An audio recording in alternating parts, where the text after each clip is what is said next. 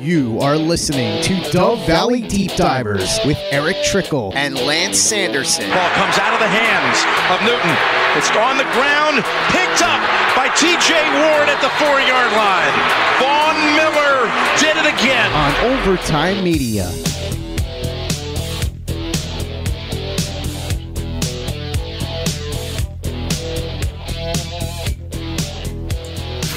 And it looks like we are live. We're going to let this breathe for just a second. Make sure we got green check marks across all of our glorious platforms. Looks like we're good to go. Mile high hello, everybody in Broncos country, and welcome into another episode of the Dove Valley Deep Divers podcast. I'm your host, Lance Sanderson, and joining me, as always, is uh, your Denver Broncos insider, Mile High Huddle senior NFL draft analyst, my good friend and colleague. He is the one and only Erick Trickel. Now, Erick, Denver Broncos training camp kicked off today. Today is Friday and uh, it's it was actually a lot of fun to be able to see some training camp videos, get some stuff going in on Twitter. A lot of very good news coming out of uh, Dove Valley right now, including some stuff from Jerry Jeudy. Got some other breaking news to kind of get to you guys as well. But before we get into that, man, long time no see. How we doing, buddy?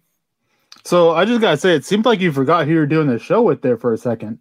No, not really. I, I, I, I, have a spiel and it actually got twisted up and I said it backwards. So it, it, it wasn't I forgot who I was doing the show with. It's just, you know, one of those brain farts is what we'll call it on on this particular day, man. It's been kind of exhausting up in the Sanderson household with the with the wee baby caving, uh, crawling around, have a, a train of guests coming in. I was off all week this week, but still had to go to work, unfortunately. But uh, not having, I mean, my folks in town, having her folks come over and all of her family and all of my friends to come and meet the baby and everything like that. It's just been nonstop a train of people in in town, which not necessarily the, the worst thing in the world, but at the same time, it's, it has been very tiring. So do bear with me today, guys. I'm kind of a little bit behind. So, but no, it's it's been it's been fun.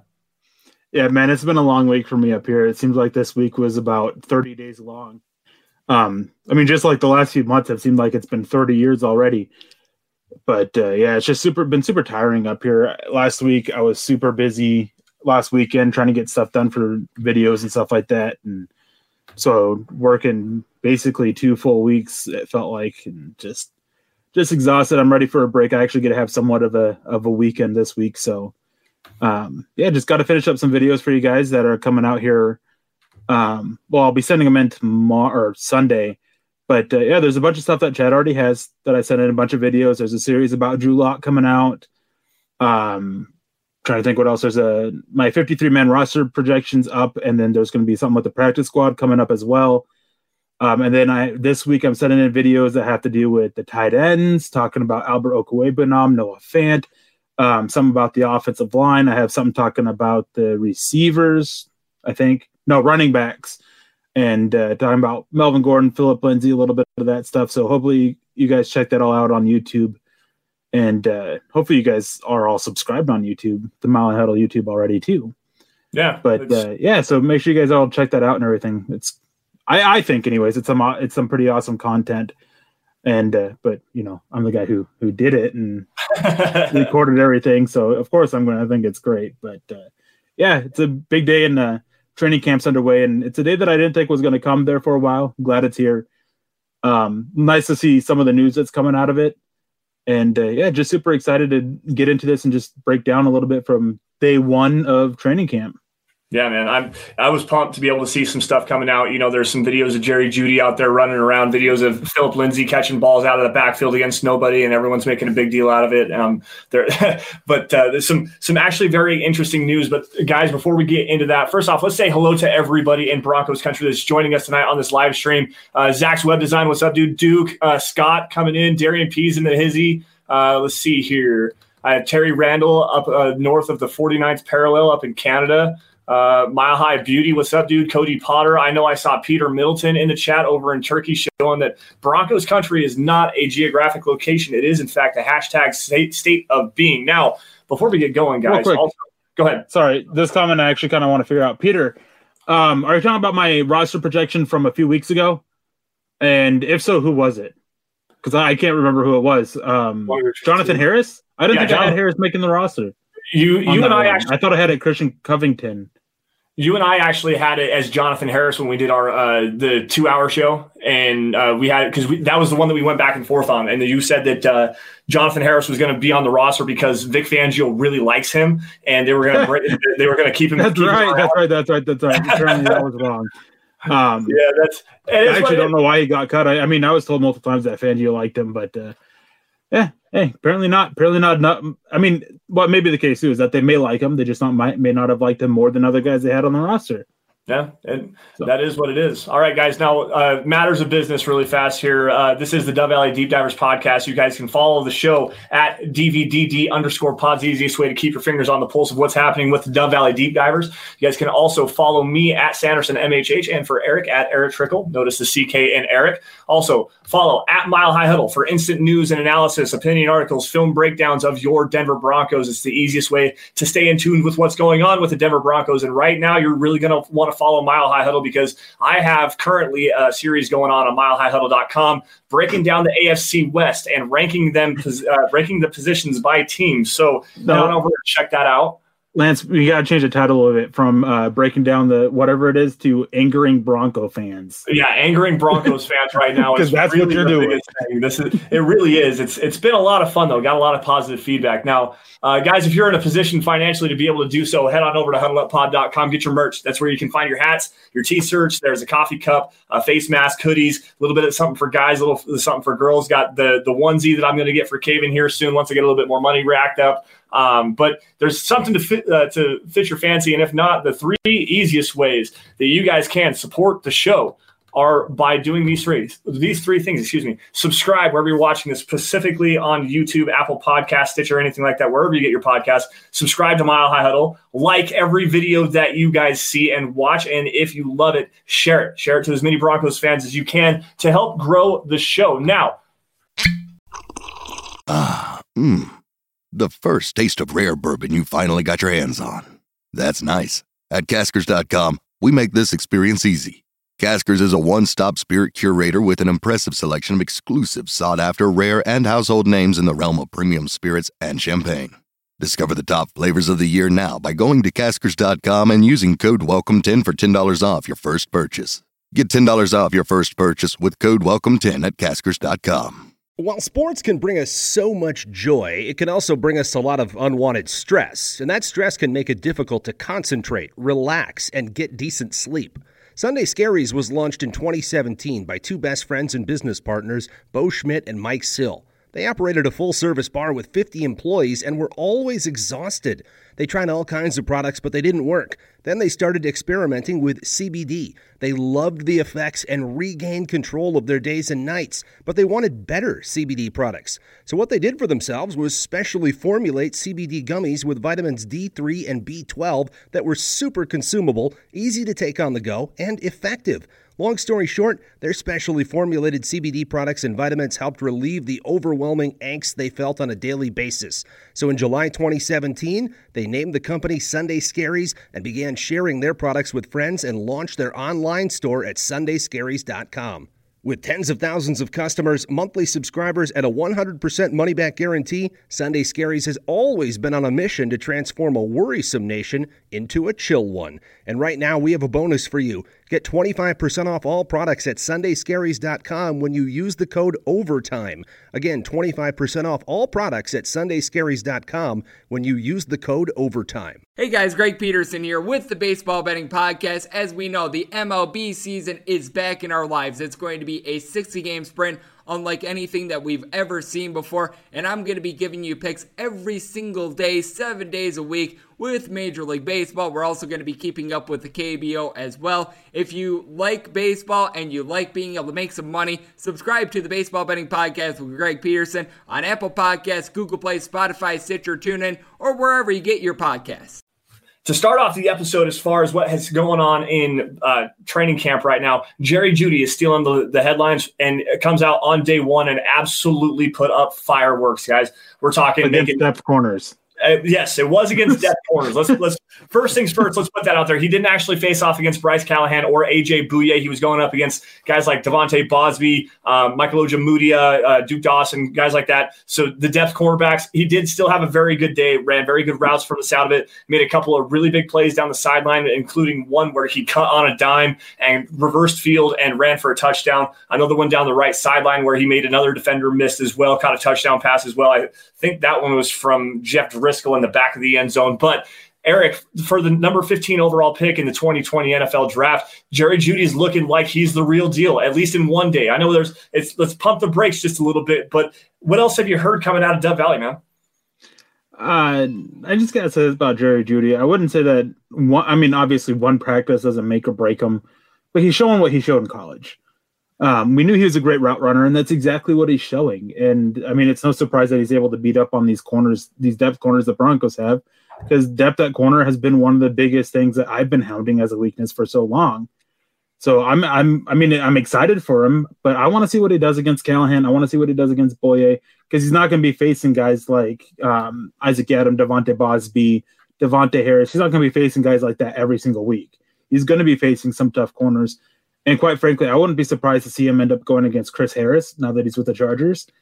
And uh, that's going to be a fun battle to watch there um, if we're able to have it, of course. But uh, yeah, I mean, I'm not trying to sit here and be a downer on it. The hype is great and everything, but I mean, it's it, one day doesn't make a star. That's what it's going to be. It's one day doesn't make a star because we have seen in the past guys who've come into training camp and absolutely tear it up, and then of course we had preseason games during these other years that and they fell apart in those preseason games and they're out of the NFL now, or they did enough to make the roster. Juwann Winfree last year, yep. after having a good camp in preseason, and then fall apart and get benched, which is what happened with Winfree. So that's that. Like, I really hope he keeps stepping forward. I really hope that this is just the start of it. We'll see what happens. Um, I'm excited that we have a great route runner. We've needed somebody like Jerry Jeudy. I'm excited that he's out there making plays, but uh, just don't mind me if I don't go head over heels in love with him just yet. No, and I totally agree with that. I mean, I understand. I was pumped just to to hear that Jerry Jeudy was out there and making plays, and honestly, to see it from everybody. I mean, Andrew Mason of DNVR, Zach Stevens, Ryan Koenigsberg, all those guys, they did a really good job earlier today breaking down some stuff as well. Um, but uh, they were all tweeting out. Uh, Mike Klis was tweeting out. Andy Lindahl had some out there. It just seemed like everywhere you looked on Twitter there for about an hour, hour and a half, everything was coming out. Jerry Jeudy looks amazing. He's like the, everyone is really turning their heads. I mean, he's he's actually getting some some really high praise from some of the veterans on the roster as well, including uh, Broncos starting safety Kareem Jackson, who said that. Uh, about Jerry Jeudy and his route running ability, he said, quote, I think it'll be very difficult because he has an unorthodox way of running routes. We were kind of talking about it earlier today. He can get in and out of his breaks better than anyone I've ever seen before. For him to be a rookie, his tempo and his routes uh, the way that he can change pace and the way that he sells things is very rare. It's going to be a challenge for opposing defenses and guys in the secondary. For us, getting a chance to see him every day is going to help us. There's another guy we see twice a year that kind of puts us in the mind of him in terms of getting in and out of breaks and running routes. I'm, I'm assuming he was probably talking about uh, Keenan Allen there.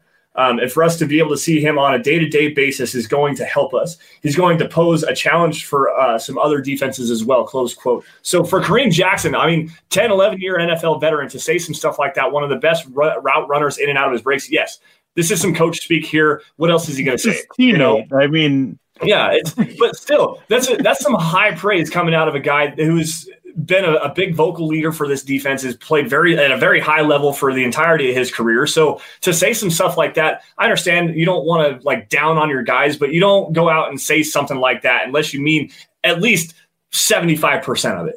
Tim Tebow's our starting quarterback. Just gonna well, throw that out there. Tim Tebow's our starting quarterback. Just throwing that out there for that. Anyways, well, there, there's a couple things out here in the chat that I wanted to pick up real quick. That was John Elway that was saying that, though. I mean, John. But Elway's it's still the whole thing of coach speak. You don't down players that are currently on your roster, right? Like teammates, coach, general manager, vice president of football operations. It doesn't matter. You don't down players on your thing. You want to pump them up. But yes, that is that is high praise from there, and it's going to be interesting to see how true that actually is of a statement because we will find out either this year, next year, at some point, we will find out if what Kareem Jackson just said about Jerry Jeudy ends up being the truth or not. But uh, but, Shayleaf came in and says, "How come we haven't reached out to Logan Ryan yet?" Um, there's a few reasons for it. He still considers himself one of a well, now he's I guess he's deeming himself a safety now, even though he played cornerback last year, and he set out sent out a bunch of stats or had his agent did of uh, starting safeties around the NFL that had him being towards the top of every single statistical category. But as I tweeted out, it didn't have things like uh, yards per snap, yards per reception allowed, receptions allowed, total yards are allowed, touchdowns allowed, all of which that Logan Ryan was towards the top. He's just not that good anymore and has a high um, cost. Biggie Bronco said Isaac Yiadom ran with the number one today. He did. He's actually competing with Michael Ojemudia for the number three, two, technically, cornerback spot because Bryce Callahan's going to move inside to the nickel. Um, that's actually one of the things that we are going to talk about. So yeah, was. I just yes, talk about that real quick. Um, during training camp, you always throw a bunch of things out there, see what happens. See, I mean, they believe in Isaac Yiadom. They believe he can de- develop, and he started to show flashes and moments of development towards the end of last year after he was benched, and then came back to be the um, number two corner for a little bit for the last few games. Um, so they want to see if he can continue to keep that up, keep that development going, and seeing if the competition will bring out the best of him but it's it, it one the most interesting thing to me is I think a lot of fans had it as De'Vante Bausby pushing Michael Ojemudia, but there is definitely a clear cut line there between Isaac Yiadom, Michael Ojemudia, and then Davontae Harris and De'Vante Bausby. So there is definitely a big a gap between those two. And that's probably one of the, the more interesting takeaways from this with Isaac Yiadom running with the number ones along with Ojemudia. Yeah, that, that is actually probably the biggest thing. And honestly, let's just talk about the depth of this cornerback position really fast. Isaac Yiadom's, the elder statesman there. He's going into year four right now. I believe is it year yeah year four. So he's the elder statesman. They're going to give the guy the, the as many opportunities as they can. And being a former third round pick, I mean, obviously Ojemudia is going to come in. He's a better scheme fit. But right now, you, I mean, this is something that I've said on Valley Deep Divers. I've also said it, I believe, on Mile High Insiders as well, that I don't trust a rookie to come in and, and play at a high level right now. So why not at least try to milk whatever you can out of Isaac Yiadom and get him on the field early and often, see if he can fit, see if he can make that transition and be the number two guy that you wanted him to be when you drafted him four years ago. Like this is this is not like rocket science, guys. Michael Lowe yeah. is out there and he's competing for the for the number two spot. He actually had an interception earlier today and is looking really good from everything that we can tell. But still, I would rather trust Yiadom out there and see what he can do, even given his ups and downs, than trust a rookie to come in day one and start immediately. I really would. I, I would for a training camp. Just I mean, you let them go out there and you let them compete. As I said, is you just kind of throw things out there, and that's kind of why I saw somebody else mention about why uh, Jerry Jeudy's running with the twos and uh, they were throwing Tim Patrick and DaeSean Hamilton out there with the ones with Courtland Sutton, just seeing what they could do. And it's hardly ever do you see rookies come in and be have a clear cut the number clear cut number two job or number three job or whatever. They have they have to go out there and earn it. So that's why we're seeing Jerry Jeudy running with the twos. He has to go out there and earn it. And Michael Ojemudia, Ojemudia, why he has to compete with Isaac Yiadom is he has to go out there and he has to earn that spot. Yep. Isaac Yiadom is the one corner they have or had on the roster before drafting him that they saw the most out of last year to sit in that spot. So I mean, it's a it's a good sign that Ojemudia is already right there with Yiadom for this positioning for it. But yeah, they got to go out there and compete. And as you said, this is really Yiadom's last chance. He either has to shows that he can handle that at corner and develop, or next year he's definitely being moved to safety, or he's gone. Like those are the two options after this year if he doesn't cut it out at cornerback. So it's just them just kind of giving him that final shot, really. Yeah. Uh, Cody Potter coming in with a with a super chat here. I like the defense this year and being in year two under Fangio. Can this defense eclipse the 2015 sack mark set by Denver at 52? I like our chances versus own lines we match up against this year. Hashtag Orange Crush 2020. Now that's actually kind of an interesting question. It's really hard to project um, some statistics like that. Uh, Fangio's defenses do a really good job of creating pressure, but right now we got to see it from some of the interior guys. Um, he really banks on a, a, strong interior pass rusher as well to try to open some stuff up and get some really creative twins, uh, twists and stunts going. Um, he doesn't like to bring a lot of pressure uh, as far as blitzes comes. He's not bringing extra rushes. He's going to rush three or four guys primarily for the most part. Now, bringing in Jurrell Casey, that's going to be a huge boost. One of the better interior pass rushers in the NFL right now. But we've still got to see more out of Dre'Mont Jones, who's coming into year two, potentially a breakout player. Shelby Harris did not look good as a starter last year, is better in a rotational role. Mike Purcell really doesn't offer any kind of a pass rush aspect at all.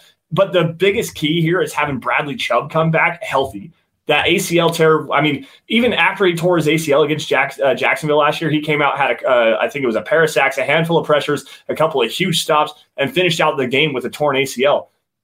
But I don't remember him having a sack, but I remember him getting pressures and everything. I, I, thought he had a, I thought he had at least one sack. I can't re- I can't remember exactly, but anyways, so it, getting Bradley Chubb coming back, and from what Vic Fangio says, he looks healthy. He looks ready to go. They expect him to be ready to to compete day one. He was out there practicing earlier today, so it's it's very huge to see that. Uh, Jeremiah Attaochu, as far as a depth rusher goes, there. I mean, 52 sacks to me is a little rich right now, but it's not completely out of the realm of possibility when you got a guy like Jurrell Casey on the inside that can really be a true disruptor. I mean, way better than Justin Smith was. Let's go back to San Francisco. Uh, what 2012, 13, that that time frame when Vic Fangio was a defensive coordinator. They had a pair of really good edge rushers in Aldon Smith and Ahmad Brooks, and they had Justin Smith on the inside as an interior pass rusher, and they were wreaking havoc. They had a lot of sacks that year too, but 52, man, that's a lot. Um, hmm this this one's tough because there's a lot that really goes into getting that. Um, Von Miller has to have a bounce back year. Bradley Chubb has to have a bounce back year. Jurrell Casey has to have a bounce back year. Dre'Mont Jones needs to step up. Shelby Harris has to have a bounce back year because outside of passes, pass deflections last year, Shelby Harris wasn't that good, guys. No, he wasn't. Um, all of his sacks were considered coverage sacks, which mean they were more than three seconds after the snap. Outside of maybe I think one, um, once another. I mean, one of the sacks was against the Tennessee Titans, and Marcus Mariota just ran straight to him. Like yeah. he didn't, he got stalled at the line, and Marcus Mariota ran to him. God, Marcus Mariota was terrible. But uh, 52 is it's it's a hard number to achieve. I think they fall in somewhere in the 40s. I don't think they eclipse that number just yet. Um, but I mean, who knows if Von Miller and Bradley Chubb really do have great years and bounce back? I mean, it could happen. I, am just I'm just not betting on it. I w- I wouldn't bet on it anyways. This is the Overtime Podcast Network. Hey guys, this is Greg Peterson, host of the podcast Hoopin' with Hoops. Despite the fact that college basketball is in the off season, it's never too early to get a jump start on taking a look at these teams because there is now 357 of them for the upcoming 2020-2021 college basketball season. I'm going to give you guys a deep dive on every last one of them, keep up with all the transfers in college basketball, and so much more. You are able to subscribe to Hoopin' with Hoops on Apple Podcasts, Google Play, Spotify, Stitcher, TuneIn, or wherever you get your podcasts. Another big thing that you got to take into into the aspect of this is not only the pass rushers that are up in the front of the defense, but you got to take like take into consideration the secondary. And with Vic Fangio liking to play off, playing in cover three, not pressing guys at the yeah. line of scrimmage, like you're going to see a lot of quick passes, and that's what killed the Broncos last year too quarterbacks were getting the balls out of their hands so fast and early in the downs, hitting the top of their drops and three step drops and, and getting the ball out immediately, you know? And with the cornerback depth, the way that it looks right now in, in Denver, it's it's hard to see that you're going to have, you know, more than a second and a half worth of time to get after the passer. That means guys have to win very quickly. Do you want to bet that that's going to happen? I don't think so, and I, am sorry. That's it. Again, this is me pissing off Broncos fans across the across the country, but that's what we do best. Yeah, that's really what we look at things objectively. We bring you the best analysis that we can give. And with the cornerback depth right now, and you don't you don't know Von Miller again needs a bounce back season. Bradley Chubb's coming off a torn ACL. Jurrell Casey just got cut from the Titans, even though and I mean his contract was an albatross traded. there. It's in, well traded, but still, you know what I mean. The, the, the, the, Titans got rid of a, of a top five interior defensive yeah, interior defensive lineman for chips. Like a bag of chips is what they got to get they needed, they needed to offload that contract for Ryan Tannehill and Derrick Henry, but that that's fair. Like, it, it, it makes sense on their end, but you're not wrong. Like your whole the whole point you're making, it's not wrong. It's actually a very astute point.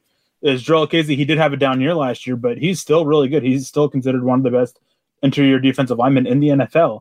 So yeah, I mean, yeah, as we said, we just wouldn't bet on it. I mean, it's they have the potential to do that, but just on thing. I mean, and the biggest point is the one that you made too is playing off coverage so much, you really open up the quick passing game. And we saw teams last year go to that to just counter Vic Fangio's defense, counter what pass rush that the Broncos were able to generate, and just move the ball effectively and efficiently that way for a lot of for a decent part of it. And I know that the Broncos de- defense ranked towards the top in passing. I think they're in like the top ten, maybe top five. Yeah. Can't remember exactly, but I mean that that stat's really misleading when you turn on the tape. But uh, yeah, so it's going to be interesting to see. I definitely like what it is, but uh, we got to get back to training camp, and because yeah. there's actually other big news that came out today, and unfortunately, um, Austin Fort he suffered he tweaked his knee during a team workout, and he has to have a scope done on it, and he's going to miss some time for that. And this is a guy that a lot of people thought that last year. I mean, it was reported he was he made the roster last year. Like that was said and done. Like he made the roster, then he tore his ACL, landed on injury reserve. So this year, I mean, he had a chance to come and compete, and I don't think he really had a shot at the roster, but I think the practice squad was really likely for him. And I mean, still maybe, and once he comes back, maybe he's able to show enough there. Because I'm sure the Broncos have plans for him in the future. Maybe next year, competing with Nick Vannett for that that inline blocking role, which is something that Fort can do very well. Yep. Um, maybe that's what their plans are with him. At the very least, I don't see him not being with the Broncos this year. But I think them I think they can use this injury and eventually put him on injured reserve and just either bring him back later in the year if they need to, of course, or just let him come back and compete next year. Well, when you say bring him back later in the year, I mean, I'm not necessarily sure. I know what you're getting there with the desig, like put him on IR with the designation to return. Um, the only way that I could see that potentially happening is just because everything might tweak with what's going on in the world. We don't know the uh, the the lists, the the reserve lists, and everything like that. Guys that get get sick and, and get put on the reserve list. They might allow some more guys to kind of fluctuate back and forth off of that. I don't think he's going to be an IR designated to return kind of a guy. Has to come back after what week eight, I think it is.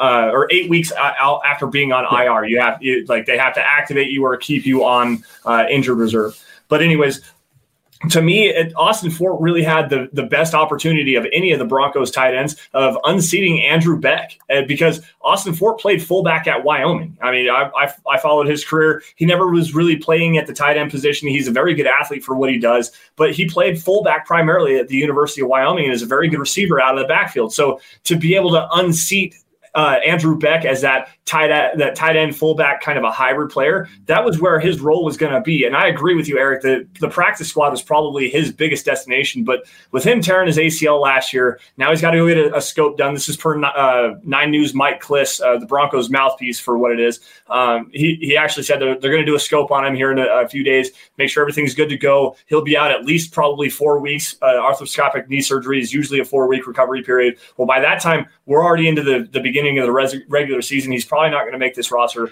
IR seems to be probably the way to go. And it's yeah. unfortunate. Now, other tight end news coming out of Dove Valley right now. This is actually kind of a surprise to me, and it may be a surprise to everybody else in Broncos country, but the tight end three competition is not quite as clear cut and dry as what we thought it was going to be, with fourth round rookie uh, Albert Okwuegbunam coming out of Missouri being the guy that they that the Broncos are lining up in the tight end three. And this is actually Darian P has it up here on the screen. Why is Butt shown on every Broncos video they share on social media? Well, the reason that is is because Jake Butt and Troy Fumagalli are actually rotating reps at the third tight end position right now, with Jake Butt looking very good and coming on strong, coming off of that torn ACL from last year. So, Erick, there's been a lot of hype coming out, and I've actually said it a couple times as well if Jake Butt is truly healthy and if he can stay on the field, he has every right to be on this Broncos roster because going back to 2017 when he was drafted,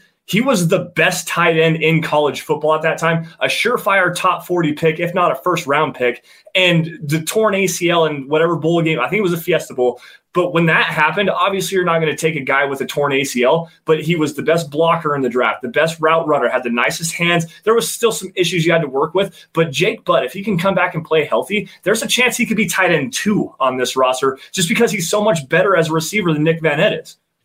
Yeah, definitely. And I mean, they've kept him around for a reason, right?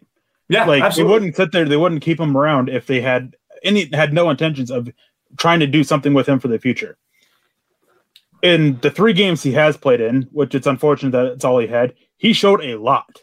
I mean, Bronco fans were super hyped about what he was able to show in those three games, and then he got hurt again. Um, so yeah, it's a very it's it's a very obvious reason why the Broncos believe in him, why they're getting him out there, and why they want to see something from it. But this is his last chance. Yeah. I have no doubt in my mind that that is the case. This is his last chance to finally make it. He's got to stay healthy. They hope that they extended time off from it was a big help for him being able to and getting his knee all cleaned up and everything. Hopefully he hopefully he is because he looked he was impressive out there today. Like he was one of the most talked about players, probably like third or fourth most talked about player behind like Jeudy and Lock. Like then it was probably Butt right there. So they definitely like what they see. Troy Fumagalli, he's another one who he's just hasn't really shown it out there on the field.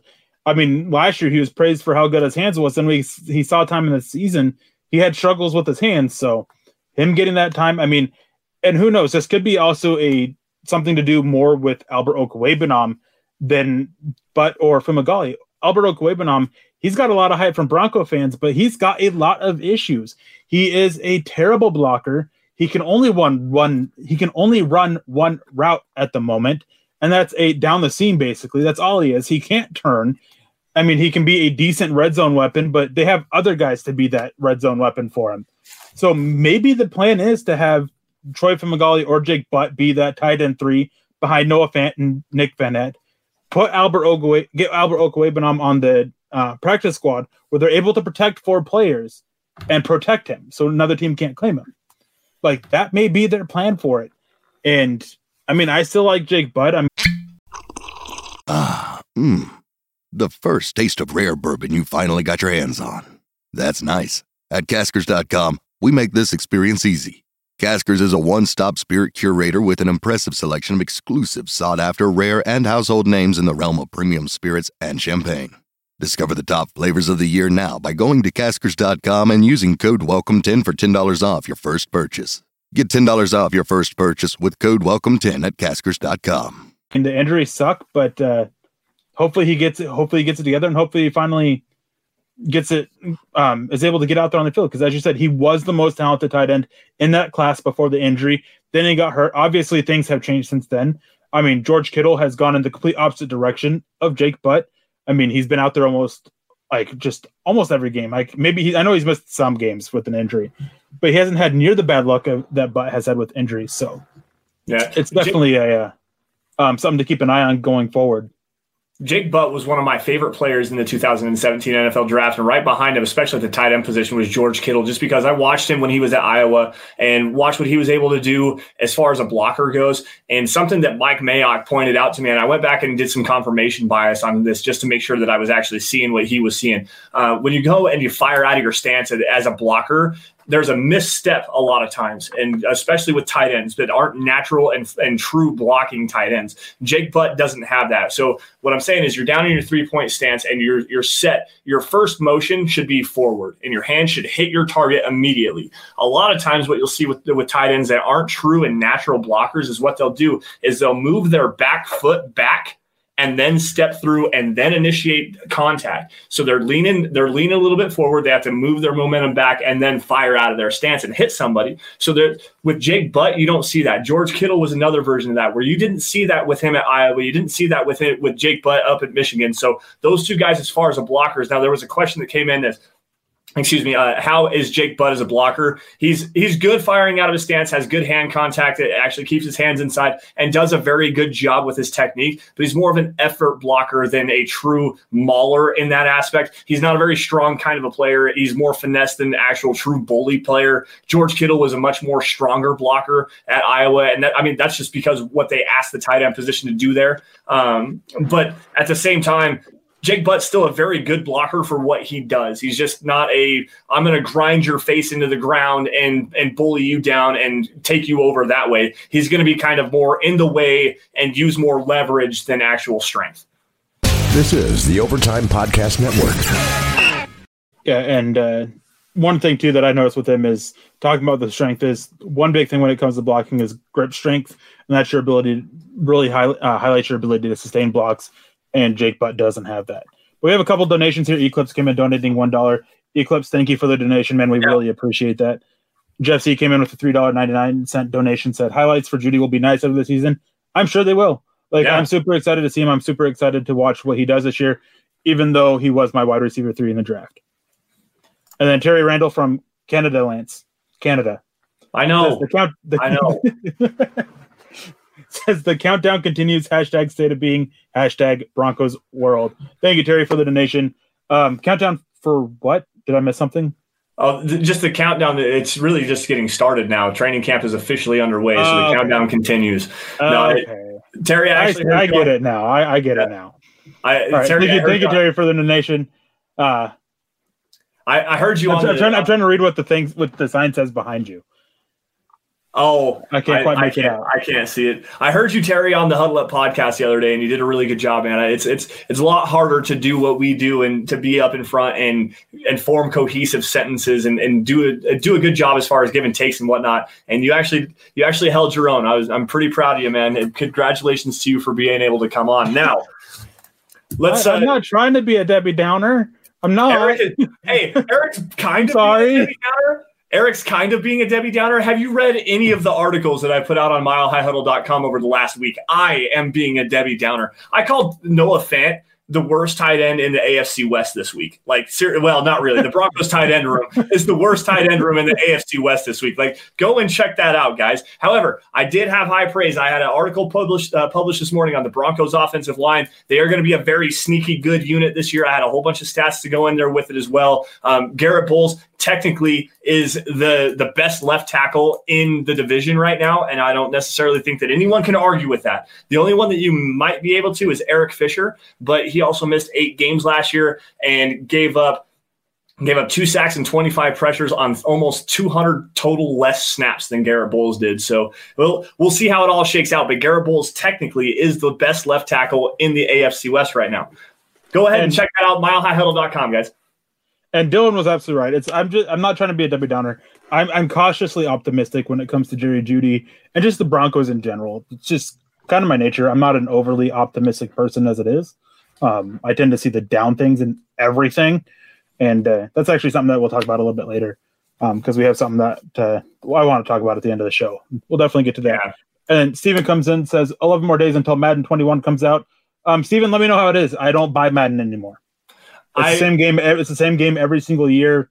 I just I have no. I've lost interest in it, uh, I and I don't play video games that much anymore. Really, although I have been getting into Call of Duty Warzone, but that's more so because I play with a good friend of the podcast, Luke Polglaze. Yep. I actually have not played uh, Madden since what was Madden 25, I think. The, that was the one with Calvin Johnson on the cover, the Hall of Fame edition or whatever the heck it was. I have Something not that. played. Yeah, I haven't played Madden since then. So that was 2013. So I, I don't know. I don't, How long ago? Yeah, that was that long ago. But uh, anyways, guys, back to the Denver Broncos and what's going on with the with the Broncos at training camp. Just briefly here, and we Um, we had a question earlier. I, I do want to just address this really fast, just because there are people freaking out all over Broncos country because Drew Lock threw two interceptions in practice today. And Erick, I know how you feel about training camp interceptions. Please educate these people. Training camp interceptions means squat. Okay, training camp is the time where you want to hash out the kinks. You want to get timing down with your receivers. Um, I can't remember the exact number, but I know um, in Patrick Mahomes' first year um, as a starting quarterback, that training camp he had he threw a bunch of interceptions. Um, and just like in like the first four days, he threw like almost twenty interceptions. It was a ridiculous amount. Um, last year in the first few days of training camp, Jimmy Garoppolo threw a bunch of interceptions, and he ended up going on to be one of the um, not the best quarterbacks, but one of the safest quarterbacks when it came to throwing the ball. It's Yep. getting that it's working out the kinks, it's working out the timing with your receivers, and that is something that Jerry Jeudy really or not Jerry Jeudy, Drew Lock really has to do because he has new receivers and Jerry Jeudy and KJ Hamler. And then Courtland Sutton, one of the interceptions they Courtland Sutton slipped during his route. I mean, like when your receiver slips, I mean, it it just sucks. Defender has has no no competition for the ball, so that's Yeah. kind of that. And then talk about Drew Lock. I mean, outside of those two interceptions, I mean, well, really one interception that was really his fault. He looked really good today. He made some really sharp throws. He dropped some throws right in the bucket. Jeff Driskel also looked really good today, and so did Brett Rypien. They all made some nice throws. And uh, there's definitely a clear pecking order here. Drew Lock is the number one quarterback. Jeff Driskel is the number two, and Brett Rypien is the number three. That's that today. that made that very clear. Now, Yep. can Brett Rypien um, go and compete for that number two spot? Possibly, but it, he's there's definitely a gap there, and uh, the reps in the um, team drills really showed that.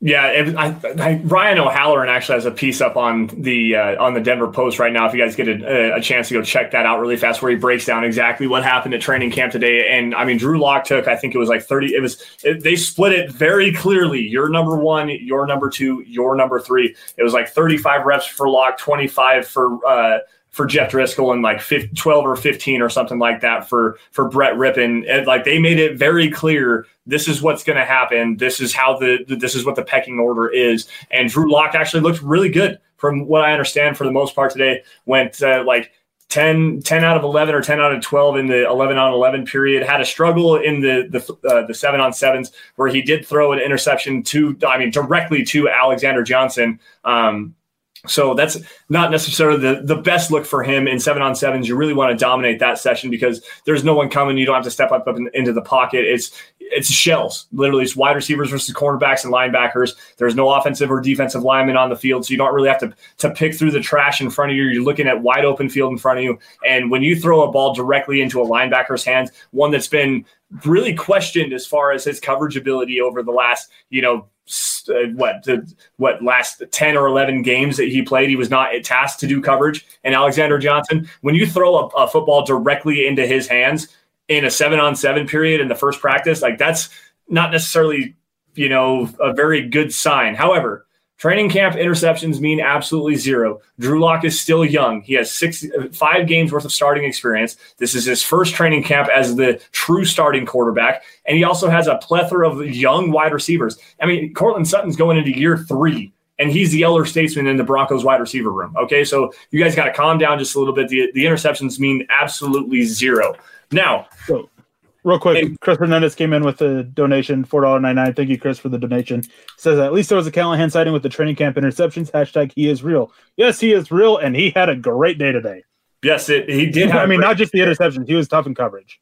Yeah. Uh, so Vic Fangio actually came out and said that he had a very good day. His foot feels great. He's healthy. He's ready to go. He's fired up and actually had a very good day. Not only did he have an interception in practice, um, he that was actually who intercepted Lock the second time on when Courtland Sutton slipped on his route and fell down. Uh, Bryce Callahan made a hell of a play on the football. I actually saw the highlight of that. Um, but not only that, he had like two or three pass breakups as well, where he's being very feisty in coverage and showing the ability that he had back in 2018 when he was with Vic Fangio and the Chicago Bears. So Bryce Callahan actually coming on very strong right now, but even bigger than Bryce Callahan is probably what's going on at the Broncos right tackle position. And obviously, Ja'Wuan James opted out of the of the 20, 2020 season due to issues with the ongoing pandemic and everything going on with that. Elijah Wilkinson coming back off of the, the physically unable to perform list after offseason ankle surgery, but he rotated snaps. Elijah Wilkinson did with Jake Rogers, And Jake Rogers actually had a fairly decent day from what it sounds like, other than struggling outside with of Von Miller. Miller. outside of Von Miller, but what right tackle doesn't struggle with Von Miller? I mean, he's the best pass rusher in the NFL. So, Mitchell Schwartz. Well, well, that's true. Trent Brown actually. Trent Brown, Trent Brown a, had a pretty good game against him too. Yes, uh, last year, almost every single tackle had a good game against good game against Miller because Miller was not good last year. Um, but yeah, I mean, I think that obviously he's not going to be the starter. Um, and then there's the whole thing that Demar Dotson, he was just signed, that he's still getting acclimated and all this stuff like that, getting the playbook down. So obviously he's not going to be in there. I think he's just a placeholder right now, rotating with Elijah Wilkinson. But I think that the reason why this is news is that it kind of points to him being the offensive tackle four, yep. which should be very concerning. And I know that a lot of people here hate it when I actually start talking about Garett Bolles, but I'm sorry I kind of got to here. But if Jake Rogers ends up as a number four guy, they better hope that Garett Bolles stays out there on the field because Jake Rogers can't play left tackle. Elijah Wilkinson, I have no faith in his ability to play left tackle.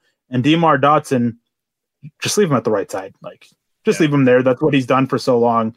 Like, you don't want to flip him because, as multiple offensive linemen have said, that it's easier to go from tackle to guard than it is to go from playing the right side to the left side without experience. And it's like trying to wipe your own butt with your left hand or non dominant hand for those of you who are left handed. It's like doing that. So you have to do something, do it completely differently, and it just feels weird and unnatural and just, just weird. Like, yeah, I don't know. Honestly, I think that Jake Rogers is probably going to win that swing tackle job anyways, just because I think Elijah Wilkinson is going to be the swing tackle guard, and he, at like, and he's going to be the first guy on the field regardless of who goes down. So if Dalton Risner goes down, Elijah Wilkinson's coming in. If Graham Glasgow goes down at right guard, Elijah Wilkinson's coming in. He's going to be that first guy. Doesn't matter who goes off the field whether it's Garett Bolles, Dotson, it like seriously, he's going to be the first guy. Jake Rogers is probably going to be the primary left tackle position switch out. Uh, as far as like if Garett Bolles goes down, I would see I would rather see Jake Rogers come in than Elijah Wilkinson, especially after what we saw with Wilkinson last year at right tackle. And I think Jake Rogers can at least do that, even though he struggled last year. But I really don't want to see Elijah Wilkinson playing tackle in the NFL ever again, just plain and simple. Yeah. But yeah. fact of the matter is, he's going to be that guy. I think that the only one to really push for Rogers for that swing tackle spot is Quinn Bailey, um, and he's got to show that he can play both sides of it. I think that's that's that's going to be the key if you want to earn that number four tackle spot for Calvin Anderson, Hunter Watts, or Quinn Bailey. They have to go out there and they have to show they can play either side and play it well. Because Jake Rogers last year, I mean, he was he, in the preseason, he looked really good at right tackle. And I know Nick Kendall, he, um, our colleague, he's often talked about how um, he got owned against, against the Arizona Cardinals. It was um, by a fourth by a fourth uh, fourth or fifth round rookie and everything. But that came when he was playing left tackle. He looked so unnatural there. He was terrible playing left tackle. At right tackle, he was actually pretty good. Um, Dylan Von Arx came up with a five dollar donation saying just showing some love for ha- love hashtag DVDD. Um, thank you, Dylan, for the donation. We really appreciate that. And then there's a question earlier that's one that I at least really wanted to answer. Lance, I know you don't do aren't into college football. Well, I don't want to say that you don't do as much work with college football as I do. No, um, but he asked um, what player could have been this year's Joe Burrow, but can't have a big season because of because the 19 that shall go unnamed. And I think James Campbell actually took him. I saw him in there, and it's the um, whatever Dakota State it is. North North Dakota State quarterback Trey Lance. I knew exactly who you were going oh, with this. No, no, no, no, not the quarterback, the offensive tackle, the left tackle. Um, Dylan oh, uh, Dillon Radunz, yeah. Radunz, however say his name. I'm terrible with names. I, I seriously, real quick, I, I, practiced for about 15 minutes learning how to say Albert Okwuegbunam's name because I had to do a recording talking about him, and I know I had I have to say it correctly for the recordings and everything, and I still butcher a bunch of different names. It's seriously 15 minutes of just playing it on Google over and over and over and over again, saying it, and I still had to try to take that recording over three different times because I kept messing it up. But yeah, Dylan Radunz would be my guy. I mean, he's a guy who I really believe that he could push for not the top tackle spot. That's definitely the Oregon guys, but he could push for that number two tackle spot if he was able to have a season. Samuel Cosmi, fringe first rounder yeah. potentially. Uh, I, I love Samuel Cosmi at the at the left tackle position. In fact, uh, I can't remember who it was that did a mock draft earlier to uh, earlier this week that had the Broncos taking Samuel Cosmi at the left tackle position. But uh, it, he he could probably be that that offensive tackle number two uh, over Alex Leatherwood. So that that would be my guy. I don't like Samuel Cosmi. I'm not a fan of his tape. Like, just not a fan of him, man. Um, I saw somebody. He's he's a, he's a he's a dancing bear is what he is. He's very finesse player. He's not a, a, a mauler that at yeah, least from what I've pushed over every. He's pretty much yeah. He's he's very weak, but you know what? He's very technical. He has very good hand placement. He's a is a dancing oh, bear, good cool. feet. Um, he, it does reminds me of what's his face, um, the Blindside guy, Michael Oher. Yes. He reminds me of him because Michael Oher, he wasn't a big Mauler guy. He was, I mean, I know that Phil made him out to be, but he really wasn't. He was that dancing bear type, and he struggled in the NFL because he couldn't handle power. Yep. Um, Cody Cody Potter came in with the five dollar donation. Will Drew Lock be able to see a five foot eight Lindsay on a swing pass over Giant Dotson? And Broncos week one predictions: Denver twenty four, Tennessee nine. My pick. Um, I'm actually not going to do a prediction, um, simply because I have a video coming out that's going. I I know I did a 16 week preview earlier a couple months ago. But uh, during the season, I'm going to do one that's even more in depth, and there we'll have my prediction for it for that game and everything. And I still have to go do all my film stuff and film breakdown of the Tennessee Titans for that and get that all figured out. But yeah, um, definitely. And then as for being able to see Drew Lock, the question is, I mean, it is a good question if we'll be able to see him. I mean, behind the six foot nine Demar Dotson, uh, who, according to Beast, rivals me in height because I'm seven foot but uh, then the question becomes: Is will Phillip Lindsay catch the ball? Like if he yeah. does see him, we'll see. We'll see. That was one thing, and everyone's been hyping up Phillip Lindsay right now and everything that he's got going on as far as catching the football. He's been putting in work, and I mean they've shown the the height videos, and there was the one where he's standing there pumping his arms back and forth and putting his hands up and catching the ball, and standing there pumping his arms back and forth, put it catch the ball. Okay, you can work on your hands all you want to, buddy, but can you actually learn how to run a route? Please, I want you to show some patience in the screen game. Set up your blockers a little bit. Come out from behind your blockers, catch the ball on a reliable basis. Just catch the ball first thing, and then still be able to work your way through some traffic, which you're actually pretty decent at, showing some quick burst first step ability, and move that way. I also want to see if you can run a, a circle route, an arrow route, a, fl- a quality flat route where you come out of pass protection, which you're not going to be asked to do. Phillip Lindsay, I understand you've got a chip on your shoulder, dude, and you and there's a lot to have prove. a chip on your shoulder. Yeah, exactly. Like, there's, there's nothing wrong with that. Yeah, go out there and work. improve and prove us wrong. That's Yeah. what it comes down to. Yep. And, and Uh, people people can get pissed off all they want to, but you know what? Phillip Lindsay proved us all right for the last two years. I mean, Royce There's Freeman. a reason they went and got Gordon. Yeah, Royce Freeman proved Phillip Lindsay wrong the entire time. When Phillip Lindsay said, "Well, I'm a, I'm a better receiver than everybody wants it," Phil, uh, Royce Freeman had more catches and more targets last year, and half as amount of time as Phillip Lindsay saw on the field. Plain and simple. Like there's there's a lot to go into this, and it's not just the the ability to catch the football. Let's like let's show some ability as a route runner because right now you have one speed. It's that quick first step, and I'm at high speed, and I'm not going to stop running at high speed until I hit the ground or I knock myself out on the goalpost. One of the two. Like there's you have to show some nuance. You have to show some patience. You have to be able to slow your feet down, set your blockers up in the in the screen game. You have to flash your hands and then move and then flash your hands again. Like there's a lot of different things to go into as a route runner at the running back position that Phillip Lindsay just doesn't do.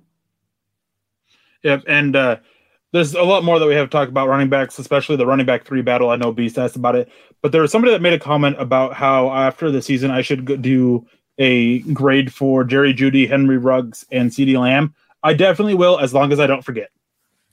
Like I actually had had full intentions to do that. I just can't forget doing that. Um, and that's somebody and Cody Potter asks, when's the next round of cuts? The next round of cuts is at the at the end of September or end of August when they cut down to the 53. They go straight to 80 to 53. They did away with the two cut down days. Yep. Um, so it's just the final one now. Anyways, back to running backs here really quick. September 5th, 4 p.m. Eastern. James Campbell coming in and saving our butts because I didn't know when it actually was. I couldn't tell Yeah. you the day or anything. Anyways, All- running back three.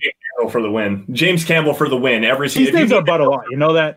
if you ever want to know anything, get it. James Campbell. Uh, I believe he actually uh, dropped his first article right before the Broncos signed Demar Dotson, saying how the Broncos need to go out and sign Riley Reiff. This was earlier this week. Uh, changed his Which was a better idea. it was a better. I'm with you. It was a better idea. Yes, it was. Uh, James, make sure you drop your Twitter handle in the chat, please. I believe it's uh, Campbell MHH or something like that. It used to be add Jolt from the Holt, but uh, yeah, Nice. get get your get at James because that guy knows a lot about football. Even being from London, I mean, if, he is very smart and very astute. He knows a lot about the NFL and what's going on. So thank you again, James, for for getting back at us. Now back to the running back And- position. Very good. Real quick, James, I want to come back to your comment about uh, Tuszka making the squad over Reed. I really want to come back to that. Don't let us forget. We just got to get through this last few stuff. Um, there's his Twitter handle at James C underscore MHH. Make sure you guys go following him. Um, and then Todd Anderson came in and said, then there's the 12 on the practice squad. There's 16 on the practice squad now. That's been fixed or that's been changed. Anyways, running back three now. Um, Royce Freeman has the leg up on it, and one of his main competitions, or his main piece of competition, really was Levante Bellamy. He was terrible today. Like, even I mean, everybody, I'm sure everybody's heard about the two drops. One of them, granted, was low, but he dropped two balls. And when you're a guy who has a speed and everything like that, you've got to be able to catch the ball because you work best in space. Can't work out of space if you don't catch the ball. Now, Yep. I think, and really doing the study on him when I did my player profile for him, is Jeremy Cox. I think that he has a more shot, more of a shot at winning running back three than than uh, Levante Bellamy does because he's got size, he's got power, he's got good speed, he can block, he can run between the tackles, he can run outside the tackles, and he can catch. He can do it all. He's that guy that they kind of wanted Royce Freeman to be. That Royce Freeman isn't. So I really like I, I really like Jeremy Cox. We'll see what happens. I think that Royce Freeman will continue to have a leg up on him, and I think his receiving ability is going to keep him there. But I also think it's the fact that the Broncos don't want to give up on him just yet with the third round pick invested in him. Yeah, it, it's been kind of unfortunate watching Royce Freeman just because the players that we saw at uh, Oregon, where they were running a lot of inside zone, and he was really doing a good job with that.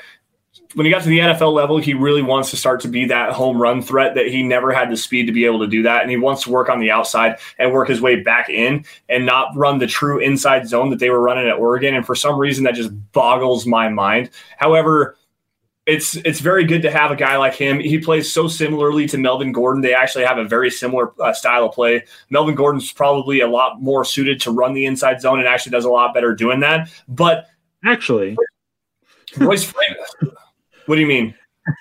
Um, so I mentioned earlier that I was doing a piece on the running backs and the battle between Melvin Gordon and Phillip Lindsay, and some of that is I talk about I break them down between inside running, outside running, receiving, and blocking. And actually, Phillip Lindsay was a lot better between the tackles than Melvin Gordon was. Really? That's a actually, lot better, Well, that's like that, significantly that, better, that doesn't even better outside the tackles too.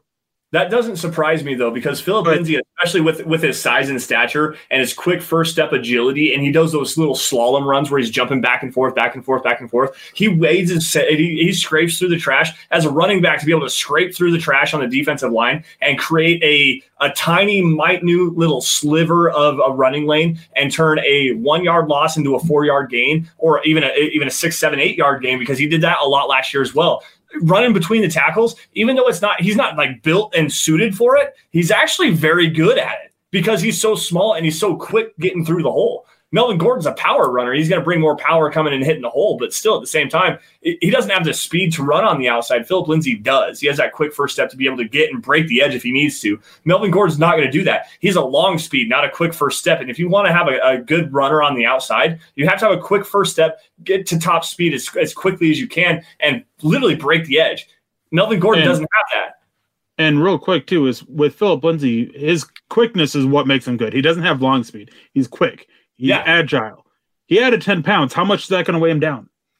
We have seen multiple times before players add I keep shaking my desk. Um, we've seen multiple players add like 10, 15, even five pounds, and they they drop in their quickness. Von Miller, historically in 2013, that's the year he added all that weight. Then he got hurt um, and missed time and had the suspension and everything. But he added that weight for it, and he lo- didn't look the same. He looked a little bit slower, less explosive out there. So it's going to be very interesting to see how this affects Phillip Lindsay adding 10, 10 extra pounds to his body, um, a, a smaller framed body at that. So Yeah. it's going to be interesting to see. And then, um, real quick, let's finish up this stuff, and then I want to get back to James' question or James' comment about Tuszka, and then the thing at the end. But uh, talking about wide receiver real quick, we, I mean, we talked about Jeudy. Hamilton had a really good day out there, and then as today showed with KJ Hamler, you got to deal with the highs, or you got to deal with the lows for the highs. He had a huge catch down the sideline, but he also had a drop, a very bad drop that led to an interception. So yeah, actually, you just got to deal with both of that with from him. Yeah, they were working in, in a red zone drill, and uh, I believe it was Jeff Driskel threw the football, and it went right directly through KJ Hamler's ha- hands, and it was above his head, but he still should have made that catch. I mean, right directly through his hands, and Trey Marshall picked it off in the back of the end zone. So uh, that's a that's a big thing with him is, and that was something that we talked about a lot on Dove Valley Deep Divers with with KJ Hamler is the drop issues that he had at Penn State. I believe it was like over 16%. He had a, a like a very high drop rate. Um, you have to work with that with him. Um, the speed, the explosion is great to have. I really want to see him on jet sweeps. I keep pounding that table. Jet sweeps and and bubble screens, stuff like that. Get him the ball in space and let him use that elite speed. But you you have to work with him on catching the football. He had a great diving catch down the sideline, I believe is what it was from from Jeff Driskel as well. Yeah. But man, it, like that one drop. Yeah, uh, yeah, he beat Duke, Duke Dawson on that, where he, I mean, full extension layout. It was a beautiful play. Um, but uh, the the frustrating drop right over the middle of the field, where it went right through his hands and and turned into an interception in the end zone. Like you can't have that from a guy from KJ Hamler. You absolutely have to catch that football, man. Yeah, definitely. And uh, it's good to see DaeSean Hamilton had somebody uh, um, had a good day. I mean, he showed that chemistry with Drew Lock there towards the end. Um, but man, your whole thing was wanting to see jet sweeps from that. I don't know how you haven't had enough of that after last year with Noah Fant. I don't want to see a jet sweep in Denver for years. It's a lot different when you have a guy. That I don't care. I don't want to see them. When- And they better listen to me. When when you have a guy that runs four two seven with an elite uh, quick first step ability like KJ Hamler, or even Phillip Lindsay would have been a better jet sweep player. You have Noah Fant, man, on an unblocked jet sweep too, an unblocked edge defender on a jet sweep, and you just pulled uh, Ja'Wuan James. You have to at least chip that guy. Completely untouched Maxx Crosby. The first play of the game is the worst play design I've ever seen in my life. Noah Fant motions uh, motions in on a on a zip motion, motions across, gets a, a turnaround jet sweep handoff, and unblocked edge defender Maxx Crosby like sat there and was like, "Are you kidding me? I'm wide open on the very first play, and here we go. I'm going to get a tackle to start." And it was the end of everything for the Broncos that game because Ja'Wuan James didn't even chip him. Didn't there was no attempt to literally untouched end, edge defender. It's awful. Please, if you're going to do something like that, you got to have a guy that has some some ability to first step quickness, cut up inside, and get back up behind the, the offensive lineman. They're- Oh, so so bad. Lance, I love you, man, but you're so easy to trigger when talking about that. just mention it, just gets him going. That but, uh, it literally has me to the end. Uh, one last thing, really fast. I, I do want to get this in, and then Erick, I'll let you do your thing before we get out of here. Um, the one other big piece of news from Broncos camp coming in today was uh, the uh, again on the offensive line, and it has to do with the center position. And Lloyd Cushenberry, the Broncos' third round pick in 2020, is not playing with the first team right now. He's struggling to pick up the playbook and and everything like that. Again, with the rookies, you don't want to have your rookies out there starting right off the bat. You're going to throw some different stuff out there. Austin Schlottmann actually came in and was the starter over Patrick Morris. So that's going to be a very interesting com- uh, competition to watch there with with uh, Schlottmann and Morris. Morris actually played better at right guard than he did at center, but everyone was kind of under the impression that Schlottmann was going to play as like a swing guard kind of a candidate there with Netane Muti not being able to come in. Um, but uh, with Patrick Morris not being the starter there, Austin Schlottmann, that kind of speaks volumes as to what we really think about uh, Austin Schlottmann and Pat, Pat Morris being Mike Munchak's true pet project. Now, guys, uh, don't want to do this in a hold on, like, hold on. Um, real quick on that is, I think that the thing of Austin Schlottmann, he's just a placeholder. Lloyd yeah. Cushenberry, he's still getting the play, he's still getting the playbook down. They want him to start. Um, so I think that's just all that is there. And then uh, James, he's I wanted to get this too. Is I think Tuszka makes the squad ahead of Reed. Tuszka seems to have more value than Reed, who should have a pretty good chance of sticking on to the practice squad. I know I, we always overvalue players. Tuszka has buzz. Um, I actually agree. I think that the big difference here is that uh, Tuszka Tuszka's able to defend the run. Malik Reed yeah. was terrible. Was I don't want to say terrible there. He wasn't good there last year. And then there's the whole issue that Malik Reed he hit a wall and he completely plateaued and fell off a cliff there towards the middle of the season to the end of the season. Started off hot and just couldn't sustain it, which is why we saw Jeremiah Attaochu step in and do and kind of filled that role. Um, so I think that those are two big things that uh, Tuszka has going for him. I also think the fact that he plays with power and strength is another big bonus for him. That whereas Reed is whereas Reed is just athleticism and quickness. Um, but he's got to step up, otherwise he's going to be like Jeff Holland and make the roster last year and then not make it this year. Yeah, no, I actually agree with you on that. I was going to bring that up. Uh, Malik Reed has no power, no strength to his game at all, and that was that was where he actually failed when when he was actually winning with that first step quickness and the ability to bend and get and get around the edge like that. There weren't offensive linemen and tight ends chipping him and stuff like that. It was like the early in the season, the, the San Diego Char- the Los Angeles Chargers game, excuse me, week five. He actually had a really good game, a sack and a half in that game. Um, really looked like a promising edge uh, depth piece right after Bradley Chubb left uh, with his torn ACL. But when when guys were out there and they were firing off the ball and chipping him and, and, everything like that, he got pushed off balance so many times, and he's a liability in the running game. Derek Tuszka has the opportunity because he understands leverage. He has a very good length. Uh, his arms, uh, his arms are I think 34 and a half or 35 inches long. Very long arms. They're like so he understands leverage, length, and uses and uses good power. Like speed to power is the biggest thing. Uh, Malik yeah. Reed doesn't have that, so that's that's the biggest thing. Now, Erick, I'm going to let you take. Sorry, we, we actually have a super chat. Oh, Dennis man. came in and said, Erick uh, donating five dollars. Thank you, Dennis, for that. Erick, great Jeudy Lamb rugs at the end of the season. Let's see if Jeudy trickles down to three. I like the pun there. Um, really yeah. like the pun. Anything yeah. involved in my last name, awesome, awesome puns. Um, but yeah, as I said, I plan on doing that. I just can't forget by the end of the season. Um, I saw somebody else mention why haven't we signed Logan Ryan? That's because Logan Ryan's terrible. And then before we get out of here, I want to get the address this. Rob Williams says you guys can't have it both ways. Downplay Lock's picks and drill Hamler for dropping a pass seems a little unfair. It's first day of training camp. If it continues to happen, then yeah, drill accordingly. Love the show. Keep up the good work. And the big difference is, is that Hamler had a drop 25% of passes in college. It was an issue in college. And here it is. And the pass that he dropped, it hit him right in the hands. There is no excuse for that drop whatsoever. It's not an issue of timing. It's not an issue of lack of chemistry with the receivers. It is just the fact that it hit his hands, bounced off, and ended up in, with an interception. Now, if it was a situation where the it was a little bit out of his reach and he was reaching for it, or it was a little bit early there and it, he was reaching for it and it hit his hand, something like that, then it is an issue of timing, and that is something that we wouldn't drill him as much for. But it hit his hands. It bounced out of his hands, and it's an issue that he had going back to college. It's a sustained issue that needs to be coached out of him, and we're not trying to drill him for it. We're just trying to sit there and say that that's an issue that they've got to work on, and it's an issue that they've had to work on for a while now.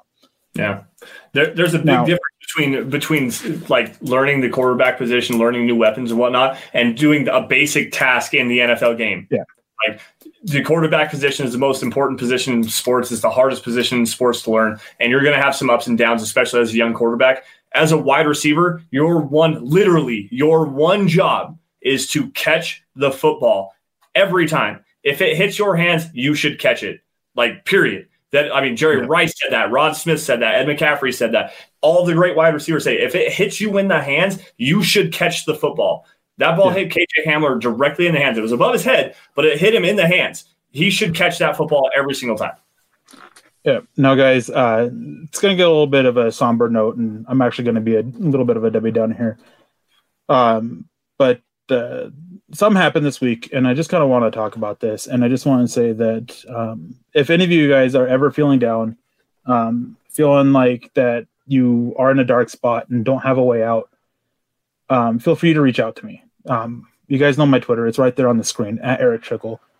Uh, it's not a burden to me. I'm always here. I'm always open. I know how it feels to be in a dark spot. Um, it's uh, it's something that I've dealt with a lot um, over the years and everything. So feel free to reach out to me. If you guys don't want to reach out to me, there's an awesome, awesome um, source here, and it's this National Suicide Prevention Hotline.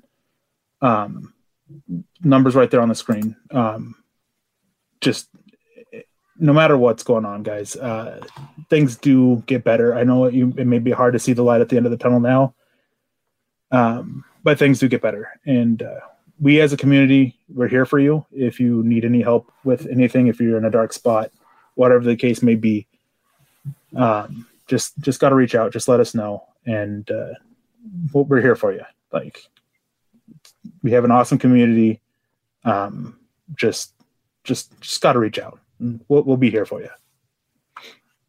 Yeah, always hit me at Sanderson MHH if you guys are ever in any any kind of a situation. Um, for not to try to ruin anything here. Um, we got reached out to, and uh, we know you're listening. We hope you're listening. And if you ever need anything, reach out to me at Sanderson MHH as well. Um, direct message me. I am always there for you guys. Um, we're we're definitely there for you. And uh, yeah, it's very difficult right now. So hopefully we hear back from you soon.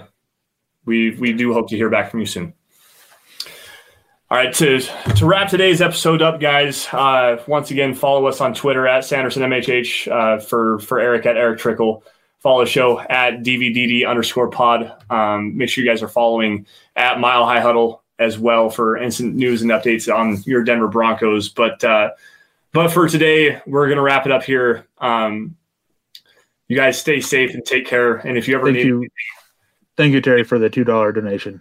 Yeah, appreciate thank, that. Thank you for for everything that's for everything you guys do. You guys make us want to come in here every single day and and do this. It's without your guys' support and without people like that reaching out to us, like we you guys don't understand. This isn't just football. This is this is family. So you guys stay safe and and take care and have a great rest of your weekend. And we'll see you guys next week.